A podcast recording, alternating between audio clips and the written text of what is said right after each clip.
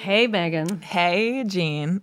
This is an amazing person that we're about to interview. Oh my God. We were so nervous because she's so daunting. She's just one of the most impressive in every way people Yeah. feel you're going to meet. yeah. Jodie Patterson is the chairman of the board of the Human Rights Campaign, which is the largest LGBTQAI organization in the world, a mom of five, social activist, author of The Bold World, amazing, Mm-hmm. Amazing book, book. about a memoir about her son being transgender Yep. and lots of other stuff. And she's just one of the most stylish, Gorgeous. beautiful, kind. Yeah. I'm in awe, and this conversation was just so it's incredible and illuminating. inspiring. Yeah. There was so much in this episode that we got to with Jodie that I just I just love. And I Yeah. I wish she was there when my kids were little cuz I would be taking her advice about like having your kids stand in front of the mirror and look at their bodies Yeah, and that was talk amazing. about what they love. Yeah. Just to, to instill in them that, like, you are this and it's beautiful and don't get your sense of what you should be from Anything Instagram else. or, yeah. Yeah. Yeah. Like don't you don't need to look outside yourself for beauty. Yeah. Like if we all had that internalized. Yeah. Imagine just growing up confident. Can you imagine such a thing? yeah and she she just has this way I, we talked about her having once at some point been a uh, Oh, a a circus performer Yeah. and and she talked about yoga and how staying flexible in your body keeps you flexible in your mind There's really something to that. There really is i mean i i believe that I do too.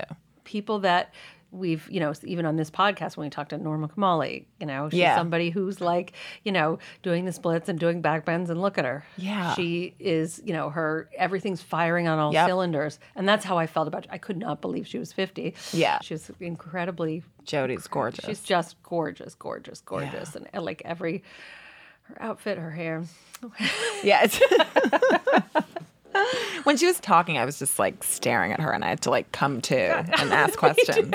yeah she definitely the most a, gorgeous person. she just seemed to have an approach of you know of pr- problem solving and of dealing with people everybody has different opinions about things Yeah. and like as a country we've gotten so Bad at disagreeing and coexisting. and Yeah. peacefully anyway.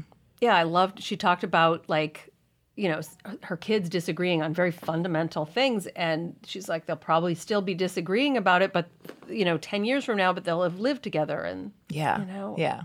just thought that was so It's beautiful it's so smart. and you always see her around brooklyn i just imagine the cool situation She's just. So, I saw her in like a cool wine shop one time. I was just like, oh, do I look okay? Like, want to impress her? Yeah, no, she. Yeah, she she's cool for sure. Definitely, and I, she just had a great way of um, when people ask intrusive questions. Oh yeah, that was funny. But I also like that she, you know, copped to being angry a lot, and that that you know she's not She's some not perfect. perfect person, even though we see her gliding around Brooklyn, and we're like she's perfect.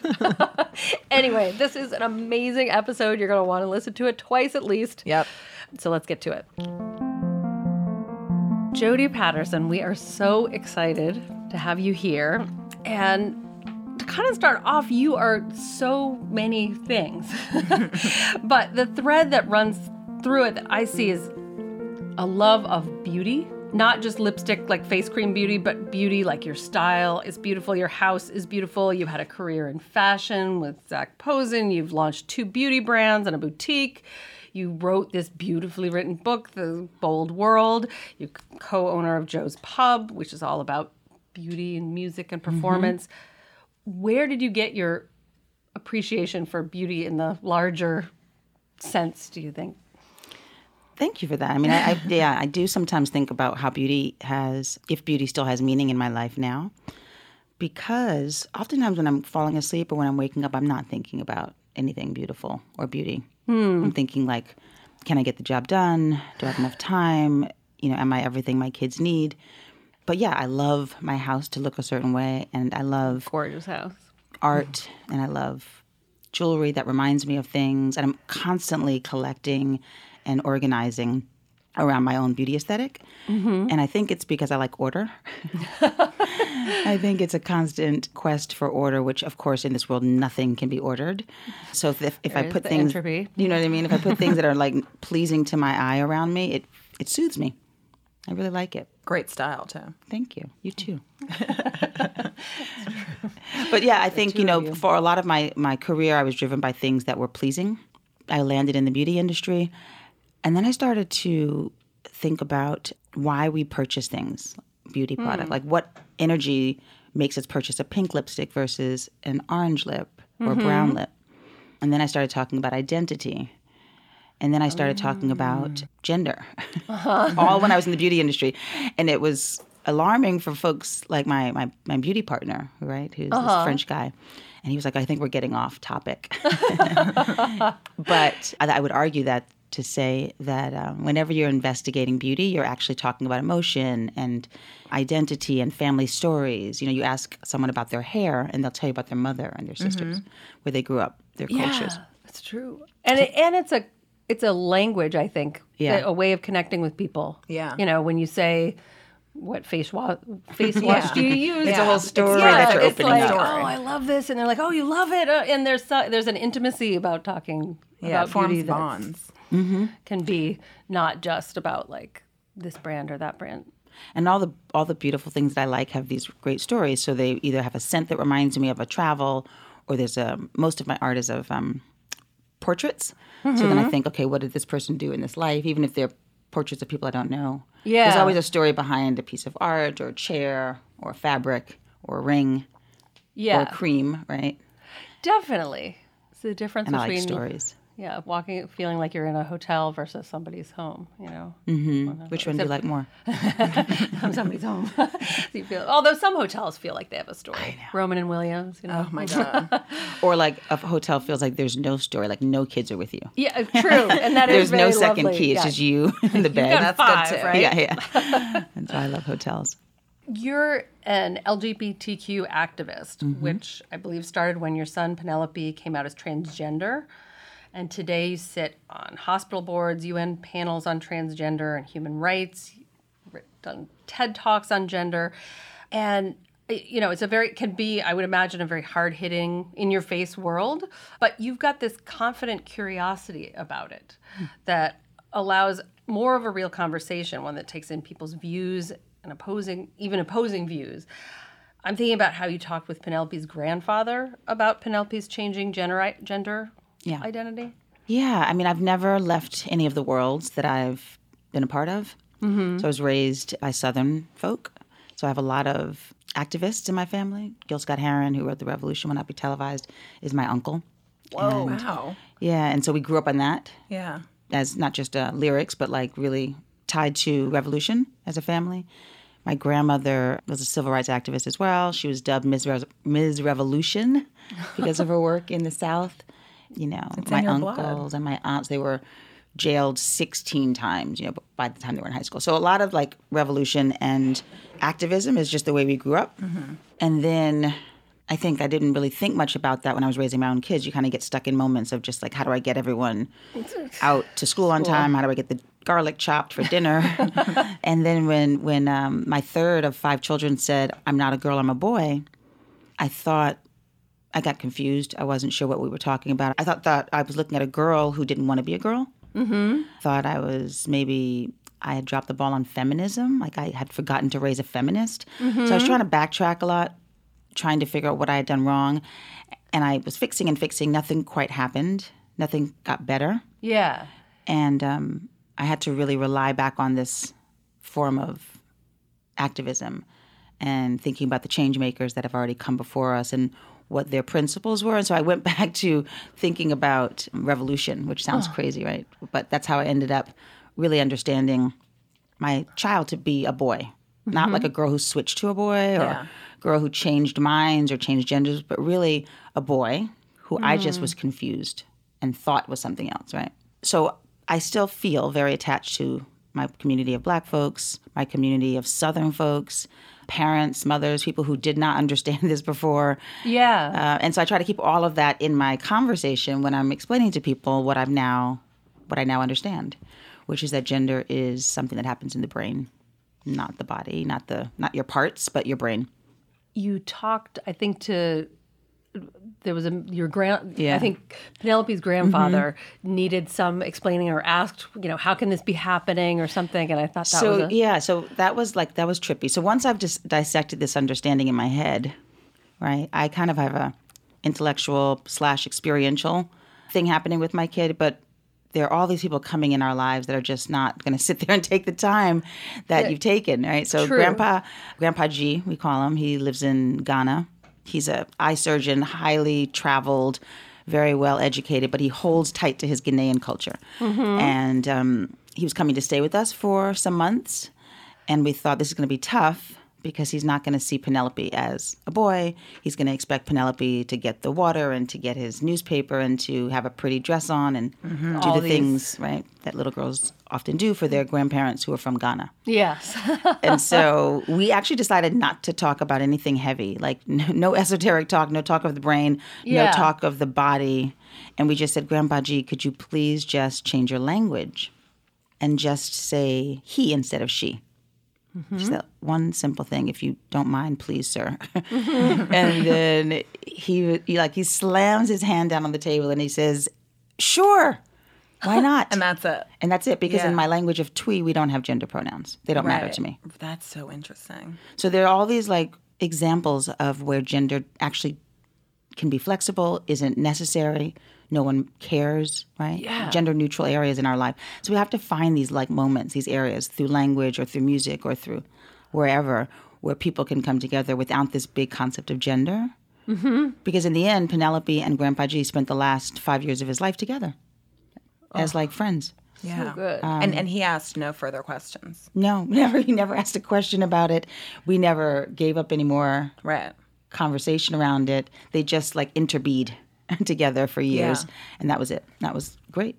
Well, for someone who's not Grandpa G, are Hmm. there tips you have for having a conversation with people when there's there's such a chance that there's a there could be a disagreement, like a difficult, you know, topic like that? Yes, You seem so good at it. So that was an older, you know, adult. But I have people in my family who don't agree with me all the time, and in, in fact, some of my five kids don't. One one of my children does not believe that transgender exists.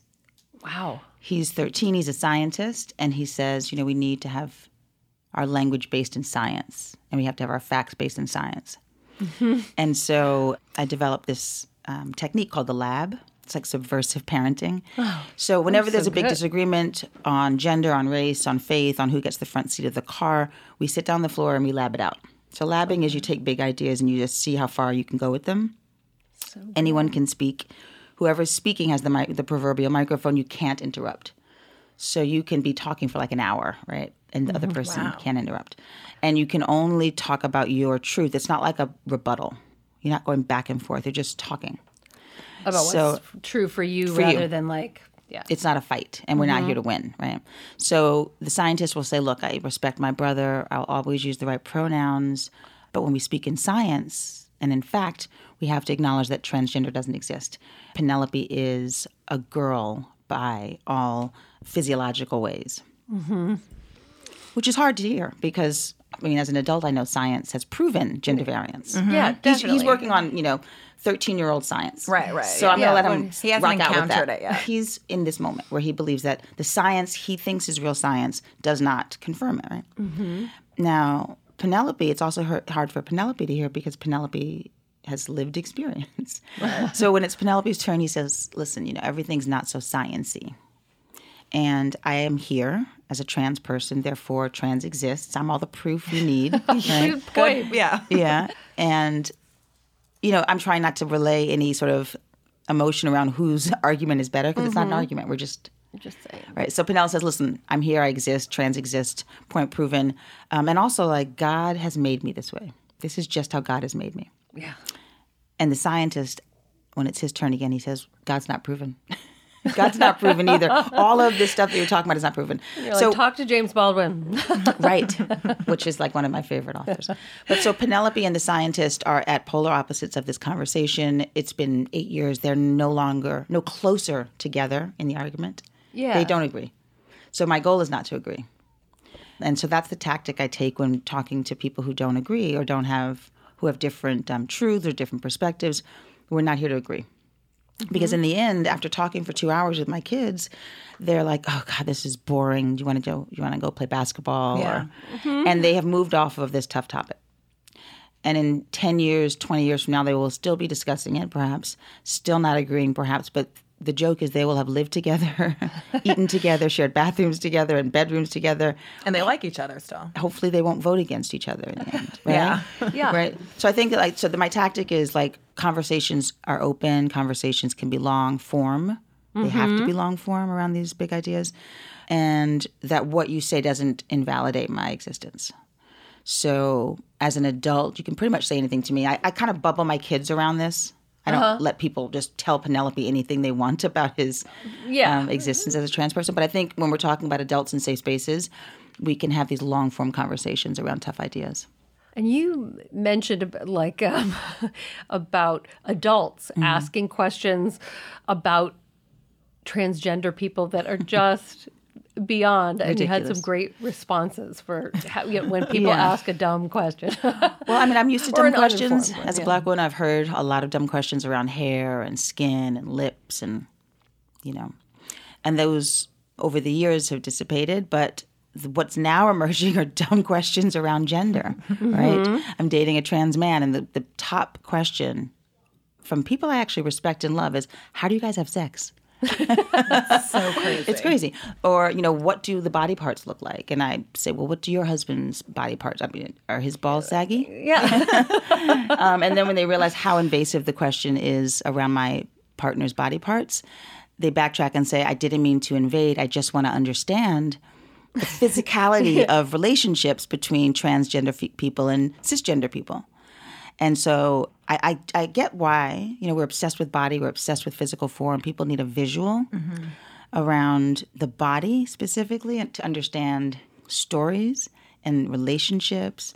But what I end up doing is redirecting the brain and the mind to like stories of, you know, how we interact, how we eat, how we've grown together. I show a picture from my iPhone of like a smiling together, you know, doing like basic things like eating spaghetti so that we can sort of redirect this idea of like what do we look like under our clothing and change it to how do we sound, how do we smell, how do we look when we're like laughing together or when we're like reading books together. It sounds weird, but that people No, just want a visual. Yeah. Yeah. People do, I, yeah. That's a, it's a, that's a strange. It is, but 90% of my friends have asked the same question. So I don't think it's like if we're mean spirited or if we mm. are callous or if we don't care, we ask dumb questions. I think we, generally speaking, are ill informed. Yeah. Where we just don't have the information. So we ask very novice questions. And Yeah, like a gotta- question a five year old would ask if they knew what sex was. Right, right. you know, yeah. I guess what's that? behind it is a is a well-meaning intention often. Like you're it shows you're curious and you want to mm-hmm. understand as opposed to Yeah. like the opposite, which is not asking and speculating maybe. Mm-hmm. running away. Yeah. Yeah, I agree. I think there's curiosity to, un- especially now, to understand gender and gender variance. That's what I think. Like the ally is really put to work there. I mean, I mm. don't think the, the marginalized person or community needs to be answering all these questions, but I'm actually really okay with answering many of the questions that are thrown out as an ally. I have le- I have less to lose. I have a lot Yeah. of privilege around being cis and. So you know the, the questions sometimes I don't I don't find offense in them, and if I do find them offensive, I just uh, wiggle around them and answer something else. Yeah. you know what I mean? As opposed to shutting down the Shut it, conversation. just yeah, shaming the person, and Mm-hmm. ending the. Where and how has beauty and sort of just like physical appearance beauty, how does it come into play for someone growing up transgender? How do you teach a kid, any kid, to pre- appreciate their own beauty?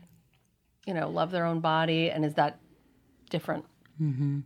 So I was in the beauty industry for years, and um, I was feeling feeling torn between um, the industry, which felt pretty um, specific to one visual, and my family, which is very multi varied, multicultural, multi ethnic, multilingual.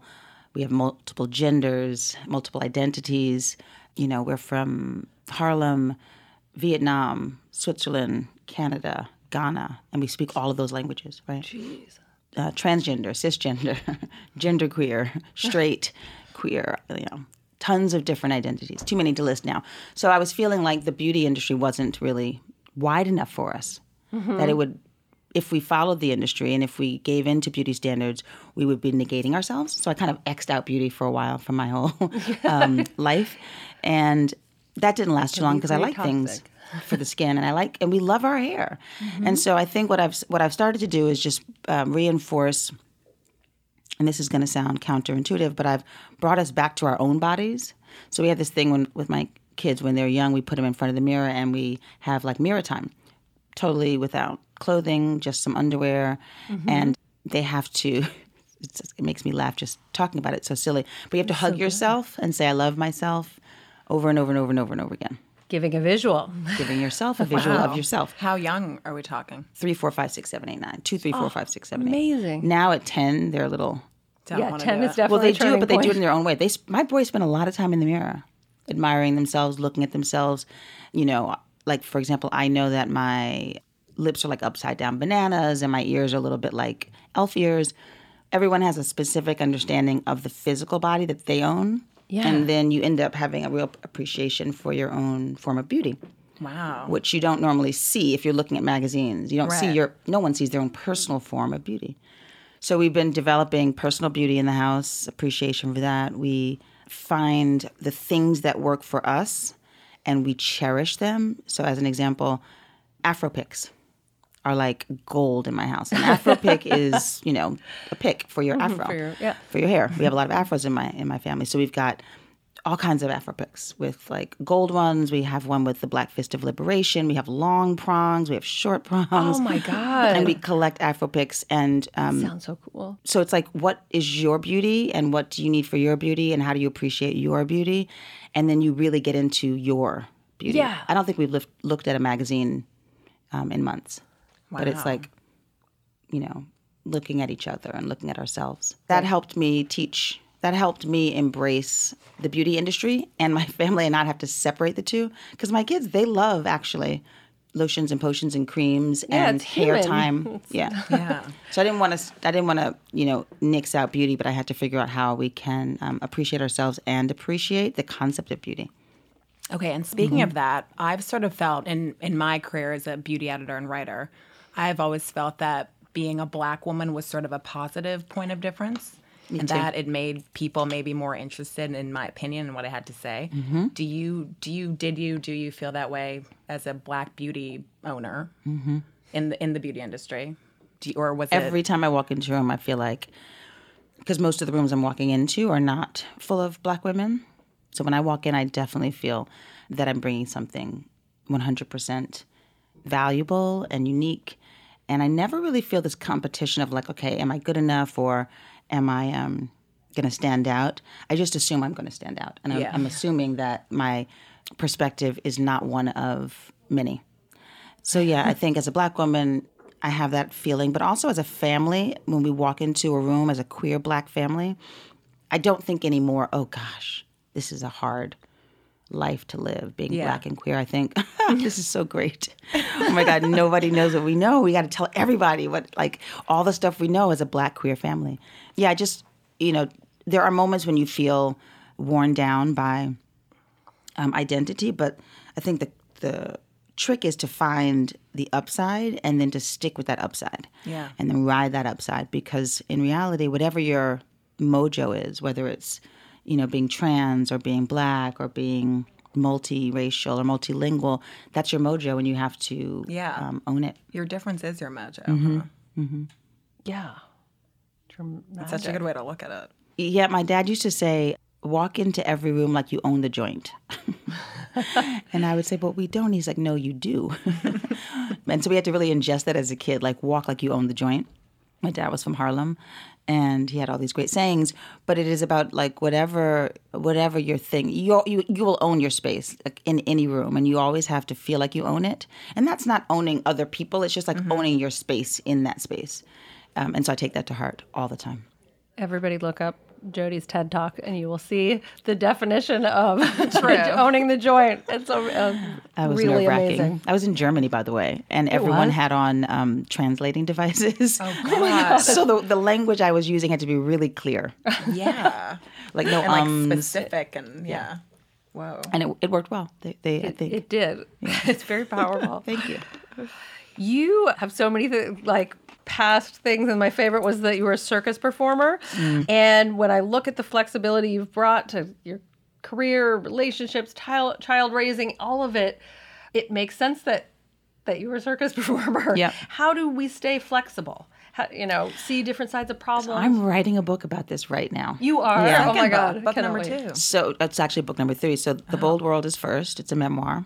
And mm-hmm. then I wrote a children's book. Ah. So, you know, The Bold World is not really for your three year old. Right. Yeah. And moms were like, I'm so excited you wrote this book. I can't wait to share it with my toddler. And I was like, like, don't do that. Yeah. Especially at page 69. It's like, there's a whole stint of me Information like stripping in the South Bronx on page 69 um, as a way to understand the body, right? Whoa. Um, and so then I wrote a children's book so that families can have this conversation and share it around a boy named Penelope, a boy who knew who he was and had to explain to people over and over again who he was. But eventually the community came around, like the mother and school and the karate masters and his friends all over. So that's the, the second book is a children's book. And the third book that I'm writing now is lies more in the parenting space. Mm-hmm. And it's ways to be more mentally flexible tools that I've learned over the years with my family wow. around growing your fa- like building your family. I, I think of parenting or mothering in particular as building. So I'm not a snuggly mom. I uh, like if you're once you're like six, I just need you to like get with the program and like get the gist of things and like you know be a part like of the success of five, it. Yeah, I'm not like into the. My kids would, would probably say I'm not so snuggly after a certain point, but there's um this mothering technique that I've been thinking about, which is like bird's eye view of your family and understanding what's structural, Yeah. like as an architect would understand. What's structural? Okay, people. Can't lose people. What's mm-hmm. aesthetic? Well, language and different, you know, clothing is aesthetic. We can swap. So really thinking about family as structural. And then I started with that concept having to really think about flexibility, flexibility of the of the mind. How do hmm. we coexist in a family with lots of different folks and not get rattled and not break, right? Because if we're fundamental and we, we can't break as people. yeah. And so a lot of my approach is just to really keep myself mentally flexible. The same way you would train your body, train your brain. Big ideas, talking them through, long form conversation, placing yourself in different environments so that you're constantly preparing yourself for change. You know, I have to um, shift myself all the time.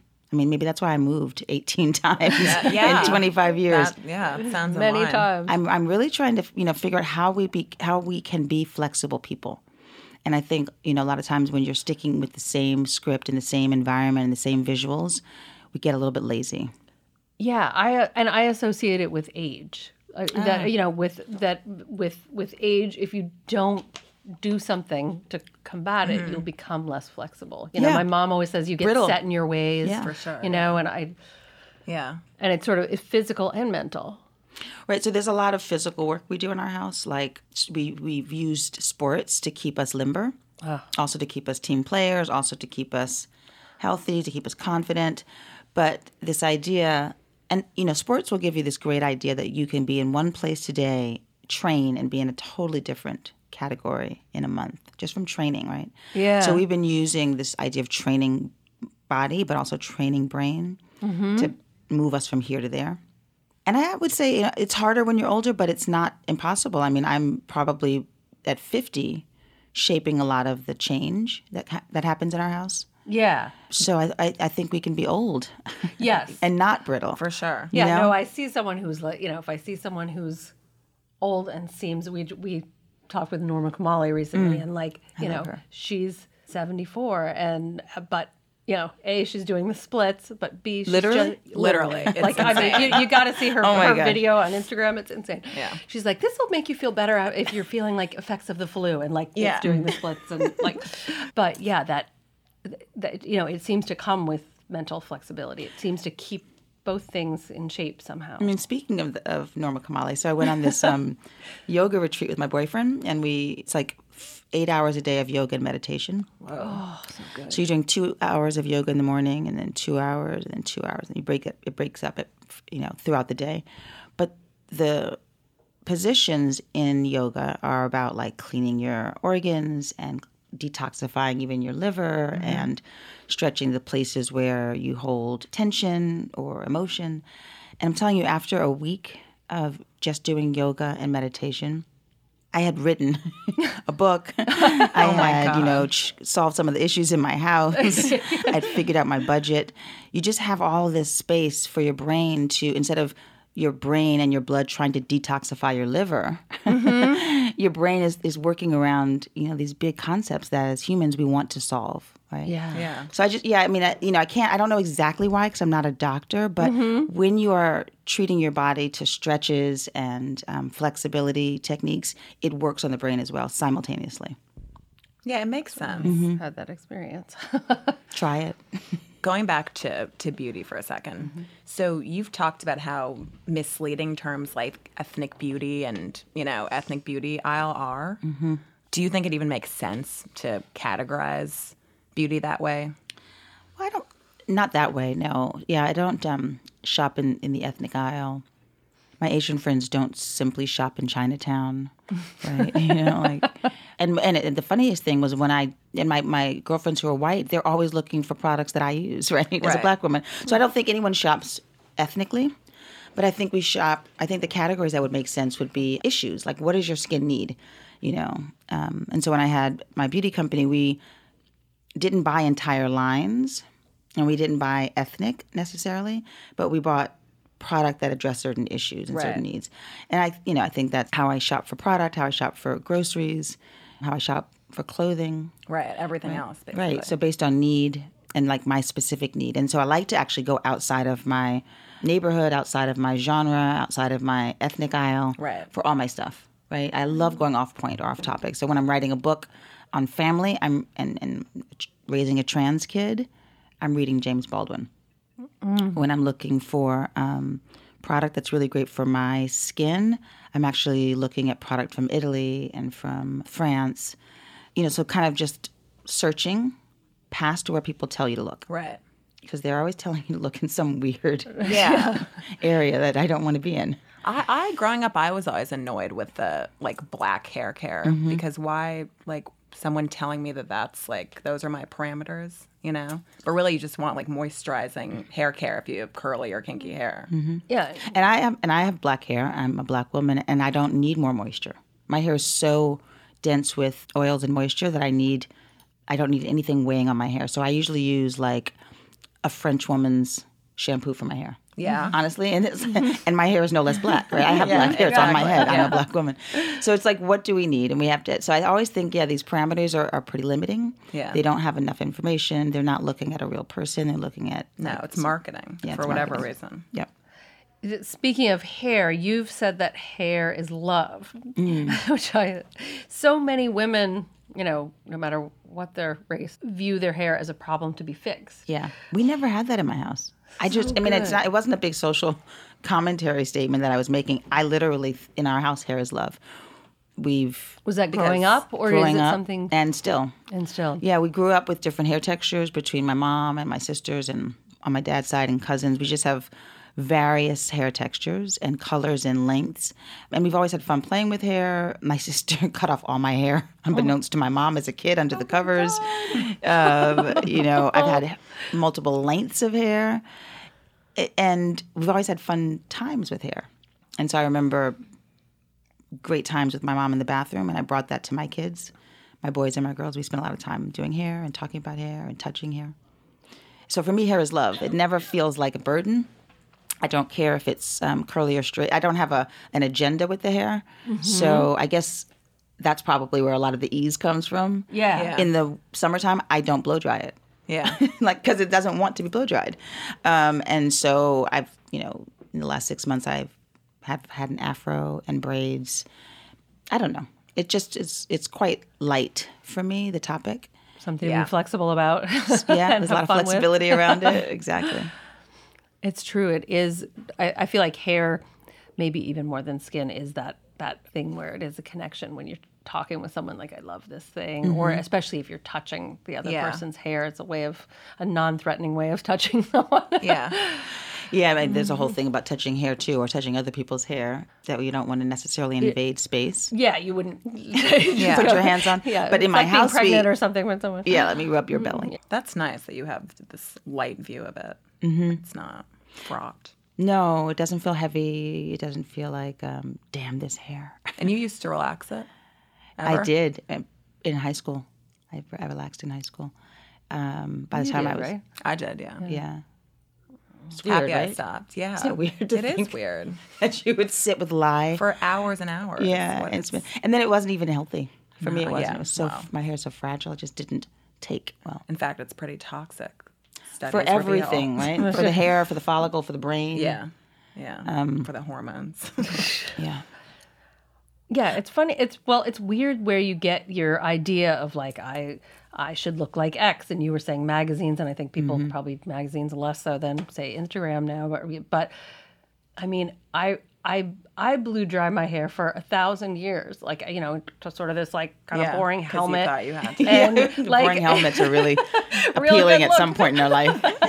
and like then you know some brilliant hairdresser Sally Hershberger was like why are you doing that like your hair's nice yeah. And, it like, hadn't even like occurred to you that yeah, you didn't at, have at to. all yeah I just sort of thought well yeah, Someone has to just tap, like it's almost like if we get tapped on the shoulder by someone, it could be your mom, it could be you know a hairdresser, it could be Yeah. a friend, and then you get this friend who tells you this new idea, like you could wear your hair in you know without blow drying it, and you're like.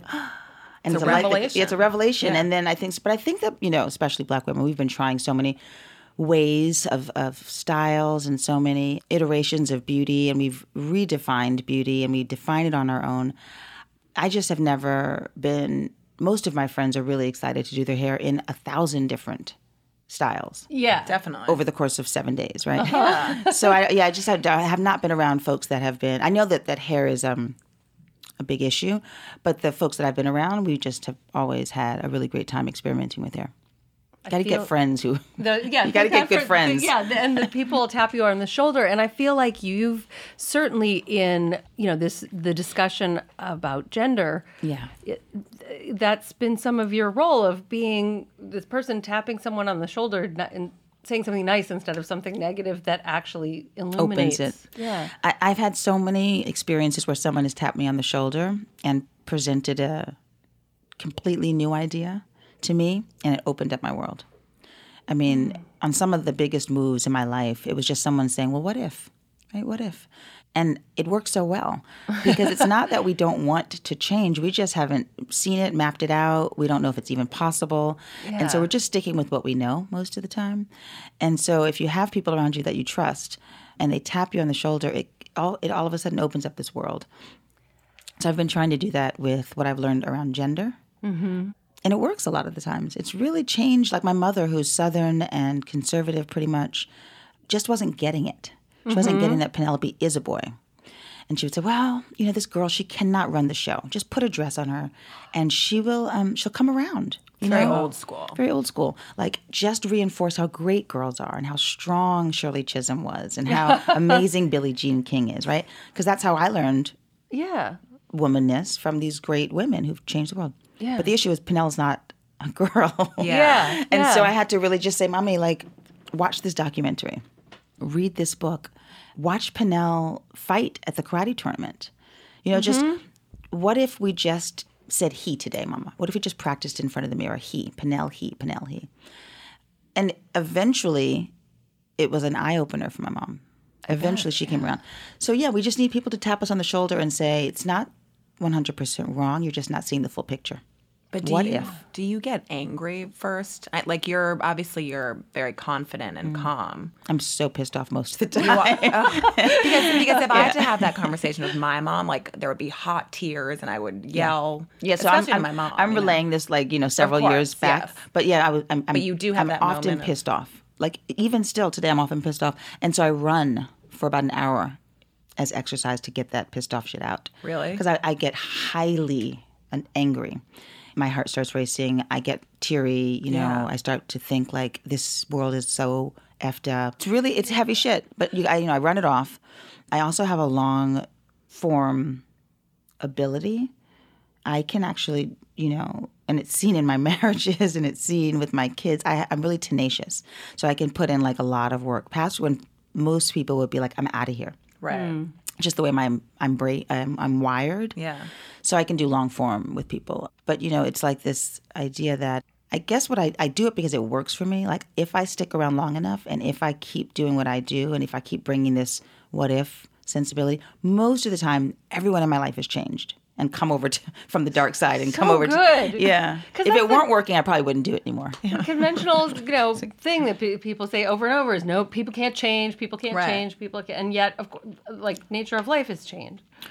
if I had, yeah, so people don't change in many ways, but there's like this subversive way of getting to change, right? So we did we mm. didn't ask Grandpa G, do you believe that Penel's a boy?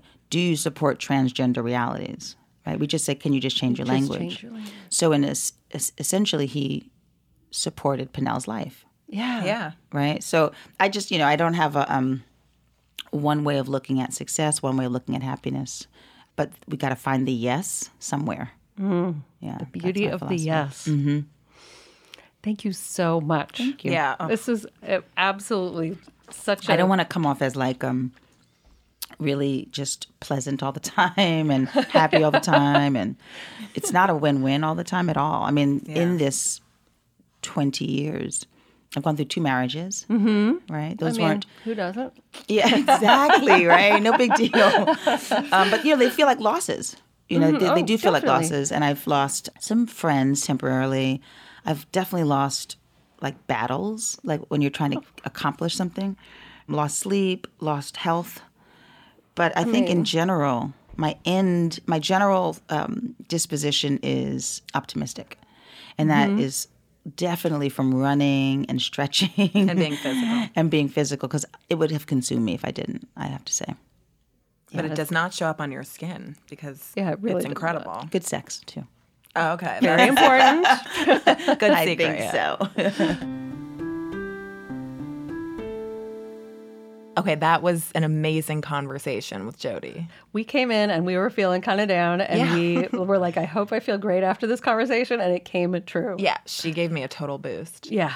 Like, I just, yeah, I, I do, I do wish that she'd existed like when my kids were little. So I could follow her, like every All her move. advice, Yeah, all her advice. I, I just, Yeah. she just is really full of wisdom. Yeah, yeah. She said, I love what she said about hair is love. Oh, That was yeah. so beautiful. And I, I feel the same way. Like growing up, my mom would always do my hair before school. And it was like, I was like a wild thing. Like it was so knotted. And I, you know, I would run away when she tried to comb it. Oh, and it yeah. just became this like, you know, our time, like her untangling my hair. And it became pleasant and love instead Well, it of hurt, but yeah. it was there was love behind it, and I look back on it as as like you know something really beautiful and special and unique to us. Yeah, I have such a I my my mom always wanted us to have short hair because our hair got in tangles and she didn't want to have to deal with screaming children. Yeah. and so I always had a sh- short hair, and I people always thought I was a boy. And Like I, really short. Yes, and people thought I was a boy, and I hated it. It's funny that we're talking about this in this uh, discussion of of Hair transgender. not being loved. But uh, yeah, and it what I I I mean, I bit a hairdresser that was cutting my Oh hair. my like I, God. I I really had some angry moments, and I remember I was once on a school field trip. And we were at Angel Island in San Francisco, and we we were, of course, this was like back in the day, so they let us swim in the San oh Francisco Oh my Bay, which God. you would not let a bunch of like six year olds radioactive waters. swim. And I guess we were all supposed to come in and I didn't hear it or whatever. So they were like, little boy, little boy, come No. in. And I was like, I don't see any boy. So I just like sat there like No and I way. sat there and they came out and rescued me because they thought I was Okay, but six, like yeah. Yeah. I hope you didn't take it to heart. Well, I I uh, I, I still have long hair. Yeah, I, you I, do. I, I think. and you always wear it down, face framing, yes. very traditionally feminine way. I think the, the short, forced short hair as a child definitely set me on the road to some long hair. but it is even when somebody gives you a. I think I heard Howard Stern saying he feels love when when someone massages his head. And Yeah. I, I, you know, like if you go and get your hair shampooed or something, it is a really Oh, it's like euphoric. feeling. It just feels like things fire. You feel cared for. Yeah, Yeah, it's really yeah. nice. And like if somebody you love, like massages your head, it's Yeah. really nice. well, touch is just is is part of that. Just the act of being touched, Yeah, definitely. That if you want to be. if you want to be. Yeah. I feel if someone was just massaging my head, I might be a little alarmed. yeah. I loved the way she deals with adversity. Yeah. Jodie, like her, uh, the, uh, you know, where when someone says something that, you know, I feel like in our culture now, we're on the lookout always, no matter what side of the political stre- spectrum we're on, we're always on the lookout for someone saying something wrong so that we can get them. Yeah. You know, and she certainly has all these different identities that you could say something wrong or people in her family that you could say something wrong and and when people I love her approach to when somebody says something like you know how's your boyfriend's equipment you know Yeah, that was crazy. Yeah. is crazy and but her her answer of like well what is your boyfriend's you Right, know, yeah, look yeah. like you know or how do you have sex like uh, like that it's a way of of making the person understand Yes. Something new and giving them a little like And not said shaming them so Yeah. that the conversation continues and that it is a conversation and not and just that they hear you Yeah, you know yeah. i feel like when somebody says you're wrong and here's why like, Yeah. that's the last Oh, thing yeah. the person Yeah, hears they're Yeah. not going to hear why Yeah. you know She's mastered that. She really has. I think, I mean, it's such a, people do ask questions that they're curious about, you know? Yeah. Yeah. Like she was talking about how, as a black woman, you know, or she touched on it, someone asking to touch her hair. Mm-hmm. And I, I, I feel like way back, you know, years ago, I've been asked that. And there is something in being offended, but I, I don't think I was because it's like they're curious about it because it's different from them, Yeah. you know, and it's not like a mean gesture. Yeah. I don't think it's there's hate in it at all. It's Yeah. it's curiosity. it's like when you're pregnant and people want to touch you and it totally depends on the person like sometimes it seems really nice and Yeah. so then you know you get some like you know older guy that's like hi there yeah, Yeah. i see you're pregnant you're like oh i'm gonna throw up but then like It does some you know like But if some woman just came up to me and like lovingly touched my stomach, who I kind of knew, I think I wouldn't mind. I can't say for sure I'm not pregnant, but I don't know. That seems nice. Yeah, like it's I nice mean- to be touched. It is nice to be touched, and it, it, it, it, yeah. I mean, I remember an old woman coming up to me on the street. So she, I did not know her, and she was like beaming, and she was like, "You are so beautiful." You know, I was super pregnant at the time. She was like, "You're so beautiful," and she touched my stomach, and it didn't bother me, you know, Yeah. because she was appreciating. And I guess you know the the weird man in a suit on the elevator was also appreciating, but I didn't like was it. was there actually a weird man? Oh yeah, the, several. Who just, like, you'll, you'll see.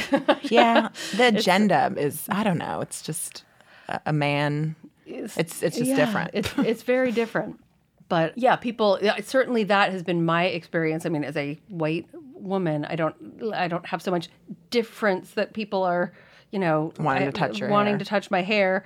But being pregnant is a you know it's a physical difference, and people are very curious about it. Yeah, yeah. That gave me a little feeling of it because people do they're like you know can i touch you can i feel the baby kicking and you know it, it's your personal space yeah, yeah. There's um, an inappropriateness to it, but I'm I'm just trying to I'm trying to channel Jodie and Yeah. not just instead of being offended if someone asks me that, like maybe you yeah, you spin it a just- certain yeah, way. You just kind of say, "Oh, it's great," you know. And li- like uh, the other thing, you know, that relates to certainly Jodie's thing is everybody wants to know, you know, do you know the gender of the baby? And it's kind of it's it's crazy that but the people are always so nuts about that. Yeah. Like, what difference does it make? Yeah. Uh, yeah. Why are people so nuts? I mean, I just sort of ask it automatically to make conversation, maybe, or to be conventional. I don't know, even know. It's it's just I I think that's a question of wanting to get closer to knowing who that person is. Like I don't think it's necessarily a negative Yeah, it's thing. often you're not like negative. Jodie said, you're you're wanting a visual, right. Yeah.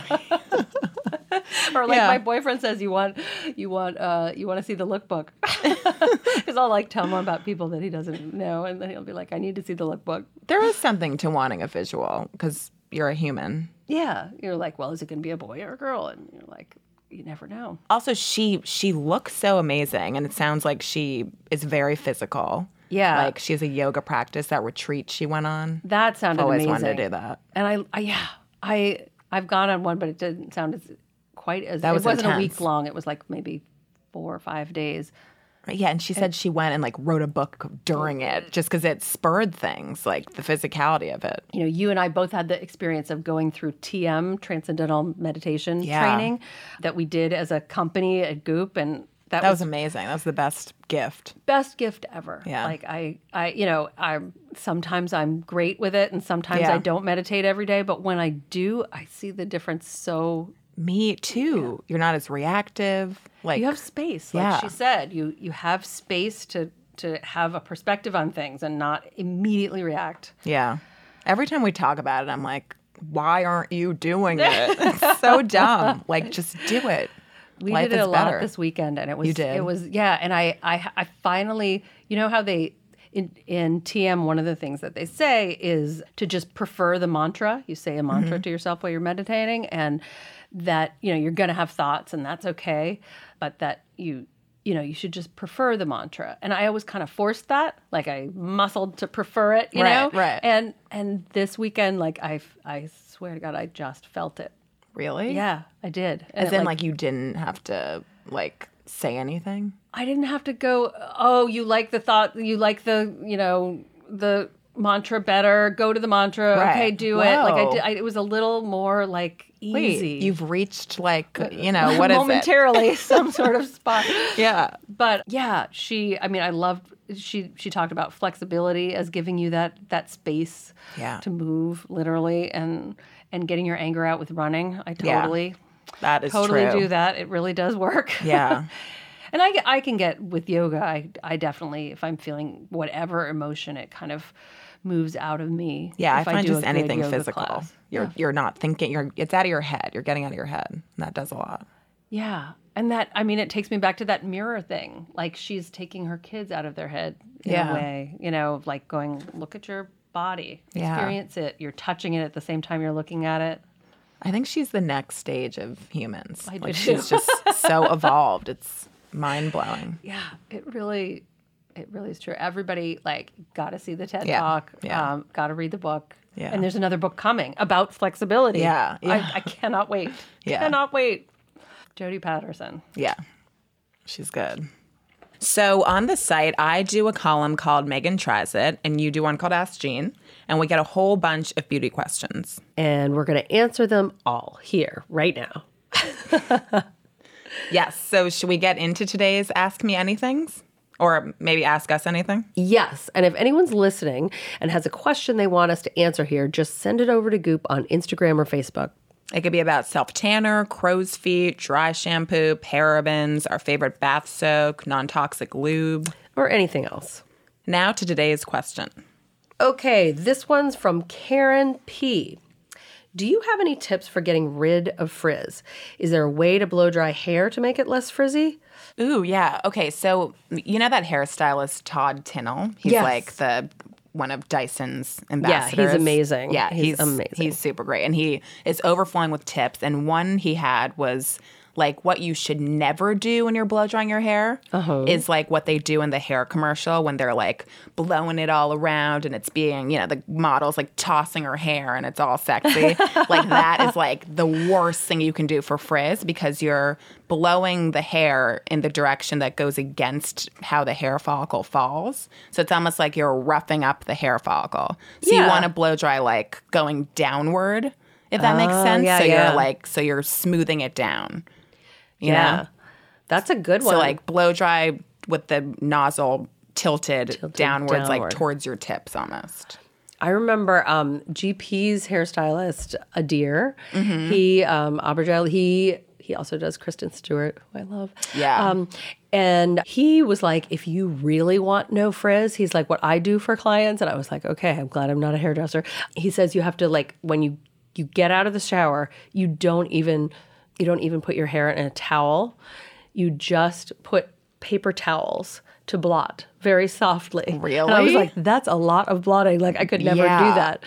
But then the shortcut to that, in my opinion, is the Aquis towel. Oh, definitely. And we have differing views on which one is the Yes, best. I like the straight up towel, like and you the like the turban. turban. but it makes such a difference. It does. There the when you when you come out of the shower and your hair is still really wet, if you do what we all sort of normally would do is we take a, a big towel and start scrudging our hair to get Yeah. the the moisture out. That really roughs it up, just like you were saying. And the Aquis, like it's super fast drying. It's very mm-hmm. thin. It's some material, and it like you you just put your hair in it, wrap it up, and you let it sit there. So you're not you're not agitating it in any way. You don't have those big loops of cotton that like a normal towel has, and it dries your hair faster, and it it, it like doesn't have frizz. I mean, Definitely it, like, less it makes, frizz. It's makes- amazing. It makes a big difference. Yeah. And then what else? And also, like, you can, there are products that really help. There's the the new Christophe Robin. Oh, the, amazing. The spray. The spray is and the great. one for curls, the cream for curls, is just like amazing for frizz and curly Oh, so hair. good. It's like defined curls that aren't like gnarly. Yeah. It's great. and I like the Innersense. Yep. The the texture cream, and I Oh, and the Fekkai, the the mist. There's Oh, like yeah, a that mist, mist. and if you do I it before lo- blow drying, yes, or before air drying, like Mm-hmm. I do. I I do conditioner in the like. I don't have like crazy frizzy hair, but Yeah. I, I guess I could have frizzy hair. I you don't know. never seem frizzy actually. Uh, I mean, it definitely. I'll be like, you know, in the summer or something, it can be frizzier.